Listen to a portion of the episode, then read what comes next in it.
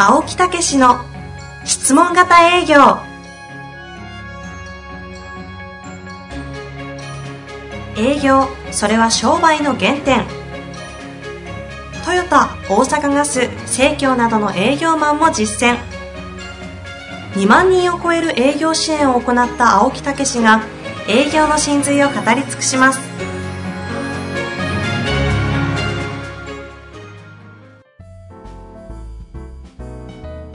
こんにちは、遠藤和樹です。青木武の質問型営業。青木先生、よろしくお願いいたします。はい、よろしくお願いいたします。さあ、本日はいやー、久しぶりですね、これ。ね半年ぶりぐらいじゃないですか。え、何してたんやろね、これね。本当ですね。何してたんやろねって。まあ、巷ではなんか、あの、出版が大変っていうね。あ、本出すの？そうそうそう。マジっすか？そう、巷ではそういうようなことをね、えーあら出ておりましたけどね。あ、著者として執筆活動に勤しんでるから、ゲスト出なかったってことですか？まあ、それは言い訳やね。いや、いいわけですかう。んじゃあ、そろそろお呼びしましょうかね。はい座長、よろしくお願いいたします。座長でございます。よろしくお願いします。イエーイあれ、なり、何もんないやん、何も。はい、ことがないんですか？タイトル、タイトルコールの時にさせていただきます。言わせちゃったよ。そうですよネタバレさせちゃったよネタバレ、やめてください。最低ですね、青木先生。ああ、ですね。じゃあ早速、本日のタイトル、よろしくお願いいたします。ありがとうございます。それでは、えー、第5回、シリーズ5回目にして最終フィナーレの回でございます。西野よしこのワンポイント表現トレーニングせ、節分よくないですか？これ。その太鼓。雷門のマークついとる。もうね、最終1回でも手を抜かない。ちょっといいやつにバージョンアップいたしました、私。どこで買うんすか、そんなの？それ。もうね、買うか買わないかものすぐ悩んで。その夜とかシュールにポチってる西野さんを思うと、こうなんか寂しくなりますよね。何買ってんねん。やっぱり買おうみたいな感じで。一回帰んねん。やめとこう言ってやめようかな、みたいな。ちょっと可愛いっすね、そのシーン。ありがとうございます。いやいや、でタイトルね。はい。あ、今日はですね、あの、表現トレーニング5回シリーズでやらせていただきまして、うん。で5回目の今日はですね、えー5回目のタイトルとしては、棒読みをさようなら、感性復活トレーニングっていうのをね、えーちょっとフィナーレの回やらせていただきたいと思いすごいねます。。感性復活やからね。ら。そうそう。まあね、なんでそれを今回しようと思ったかっていうことなんですけど、まあはいこのポッドキャストで表現トレーニングをさせていただくようになって、もう会う人会う人に座長座長座長って言ってもらい、まあちょっと、じゃあ、合図違い言ってくださいよ。いやいや、え気にしないで喋ってください。言わせとけぐらいの顔で。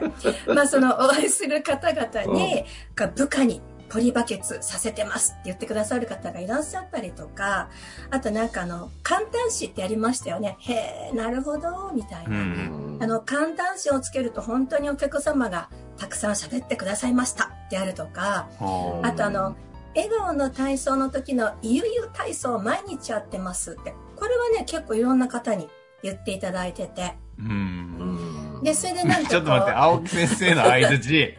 なんでやねん。なんすか、その、うーんうんあーって。もうもう気になるな。はい。ね。で、まあ、それでこう、機嫌よく調子乗ってたんですけど、この間ですね、ある方に、なんかあの、共感をね、聞いたように、や、やったんですよ、西野さんの放送を聞いてって言って、そしたら相手の方に、なんだか白々しいって言われました。って言われたんですよ。なるほどね。あ、なる、そうね、なるほどって思って、ね。そこかと思って、で、まあちょっとその方とお話ししてて、まあ若干少しこう、あの、棒読みめな感じのお話をなさる。お気持ちはすごくある方なんですけど、あ、やっぱりそういうところからお伝えしないと、あ、いいヒントもらったなって、この間思いました。なるほど誰それ？うん。個人。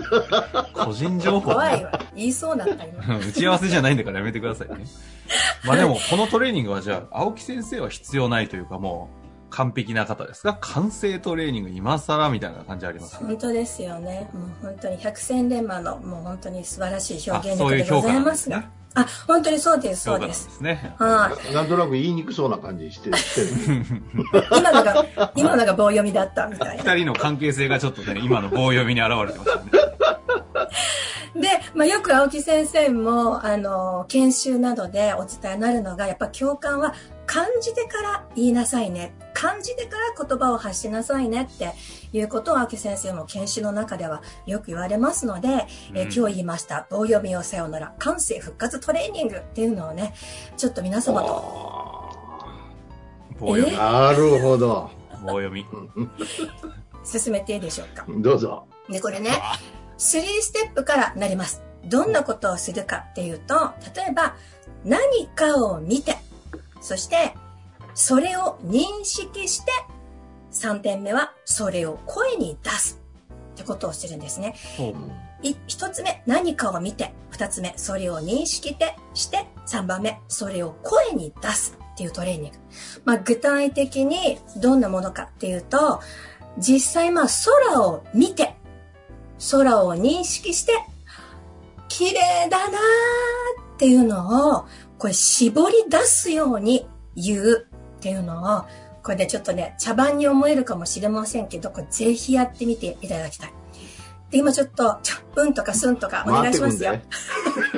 回ってくん そうぜ。もう今、ミュートにしようかなと思って、やだ相槌なんて打ちたくもないなと思いながら。一人になる。やだ。で、今まあスタジオなので、その外が見えないので、例えば、じゃあこう、遠藤さんさっきほら、なんか、なんか飲んでたじゃないですか。はいはい。こうえで、これを、まずじゃあ、グビって飲んで、ちょっと待って、そう、飲んで、美味しい、どうぞ。美味しい。あ軽っ。アウト。これをね、あの、まあ、これ、ほんとトレあ、どうぞ。飲んだ。味わった。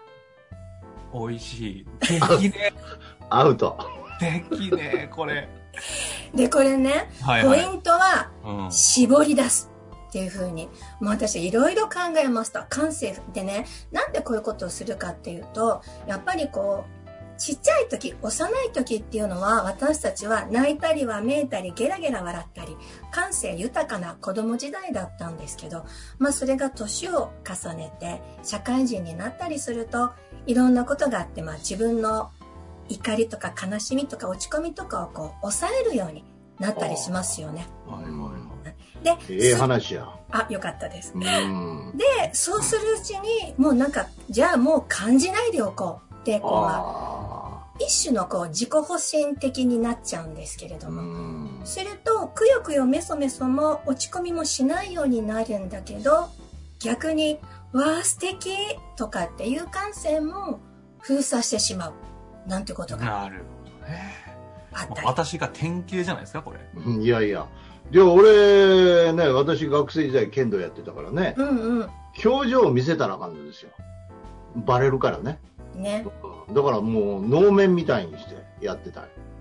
うん、そそれがやっぱりね、あの、やっぱりそういうことなんよね。営業にも当時は出てたんですかね。そうそうそうあそう。一番最初に会った時に先生に、あ、ごめんね。ちょっと俺喋って。どうぞも大丈夫。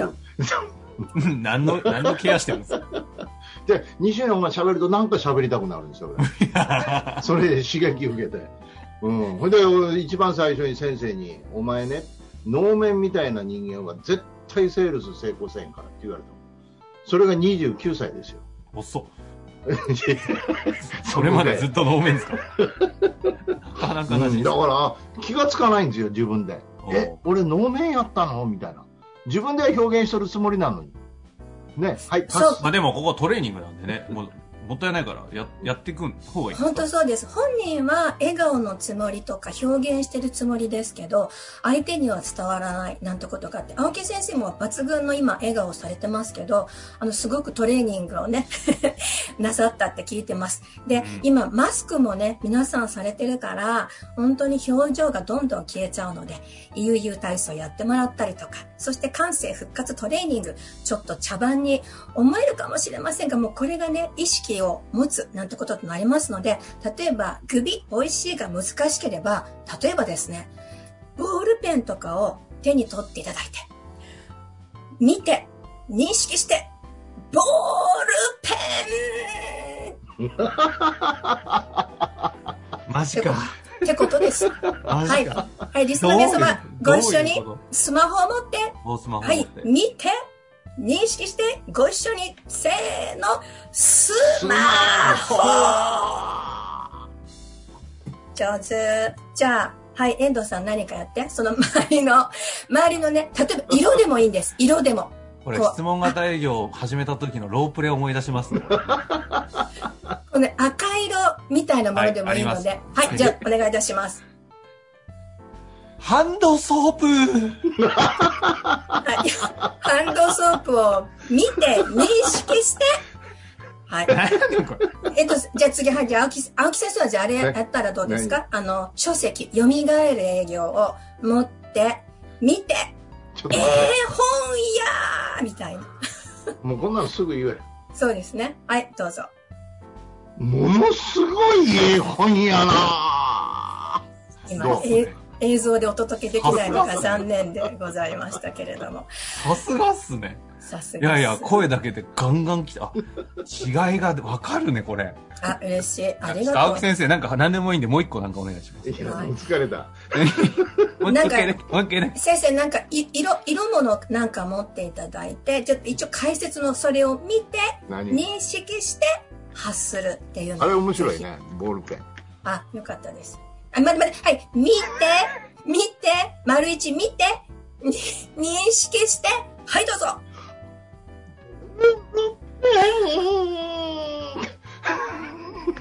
今放送事故だ、これ。音飛んじゃいました、今なんか。放送事故。マイクが飛んでましたし。まあ、そういうね、これね、茶そ番にう。飲み会じゃないですか、飲み会。青木先生と食事するとこんな感じですよ。まあそうですよね。もうぜひでも、あ、自分が棒読みだなということをちょっと自覚なさっている方、まあちょっとこんなね、じゃあティッシュケースがありました。ティッシュケースを手に持って、見て、認識して、ティッシュケースそれ、何の役に立つんやな。感性、感性。なんてこと見て感じる。それか、これティッシュケースって感じるの。なんか、すごいとかいうのを感じるとあ、かじゃないなんかね、そこまでいかないんですよ。第一ステップ目が。み、ね第一ス、テッ見たものを口に出すって。で、プそれができてきたら、次じゃあ、例えば出勤なさる時とかに、自動改札とかを通られる時にね、ピッってやって、便利あ、ほやろ。やななんで先生、つぶ、潰しに入るんです。いやいや、最高これぜひね、もうリスナーの皆最高の作りいただきま様し、たね。体験、体験談を、すいませんけど、早く言ってくれませんか？立ち止まらないで。体験談をぜひ皆様お寄せください。もうぜひぜひおすすめでございます。はいということで、非常に勉強になる回になりましたけど、青木先生、あの、ちょっとご感想と、あの、まとめをお願いいたします。ー、なんとも言やんけど、でもやっぱりね、うん、いいんでしょうね。そういうね。ぜひ。やっぱり歌舞伎を思い出しましたけどね。うんうん。ええ今度はあの西野が歌舞伎を連れてってくれるっていうんでね、楽しみにしてるんですけど、おろろ。うんあの、見栄の切り方を。これ、なんかそういう感じがしましたけどね。やっぱりほんでも表現するっていうのは非常に大事っていうようなことでね。はい。ぜひ皆さんやっていただいたらと思います やっ。ていただティッシュケースってね、やっていただいてぜひぜひ。はい。それ、ということと、あと、西野の方が出版を控えてるというね。えーいつですか ?4 月？の予定でございますね。あら、ねあのーこう、まあは今、話して OK なんですね。うん。いいでしょ中身とかはちょっとぐらいはどうなんですか？言ってもいい範囲で。リモート営業っていうのがまあテーマにはなってまして、で、まあ少し質問型営業のことも触れまして、で、あの、第2章ぐらいからはそのリモートにおけるお客様とこうラポールができるような表現のコツを顔や声や共感みたいな。で、私、青木先生のそばに来て発見、大発見したことがあったんですけど、私はまあもともと司会であるとか、イベントの業界にいて、皆様こんにちはっていう表現を長年していたんですが、青木先生と出会って知ったのが、あの、好感度アップをする一般的に言われる表現と、営業で結果につなげる表現は、ちょっと違うっていうことを発見いたしまして。なるほど。そのあたりをね、本にさせていただきました。例えば好感度上げるとちょっと声を張って明るい声で高い声でっていうのがまあ通常好感度を上げると思われているんですけども営業で結果につなげるとなると青木先生は研修で常に声のトーンを下げなさい声を低くボソボソ喋りなさいって言うんですよね。なんかそういうあたりをちょっと首だけじゃなくて音声でうなずきお願いします。はい、そういうことですね。そんなことを、ははいい、書いております。まあ、ぜひ、あの、出版記念ね、講演会も、えー、ズームか何かでやっていきたいと思いますんでね。はい。これはそうですよね。リモート営業の本出しといて、リアルでイベントやったらちょっとずれてますからね。オンラインでしていただいて。なるほど、なるほど。はい。これ、まあ、かそう、いうことで、ぜひ青木先ね。生の本よりも売れる可能性があるタイトルのパワーを感じましたので、うんその時なのああの、一応監修やから、俺ね。そうです。なんで今出てきたんですか？一応監修ですけど。あでもねそうなんす、はいあの、なかなかね、面白いんですよ、表現が。えーいや、楽しみですね。うん、西野はやっぱり役者経験あるからね、舞台役者の、それで脚本も書いてたんで、うん。だから非常にうまいですよね。ええこれは楽しみです。楽しみに出たしてい時にはま。たゲストでね、第6回今度は著者として出ていただきたいなと思いますので、はいまた遊びに来てください。ありがとうございます。というわけで、青木先生、座長、ありがとうございました。はい、終わりです。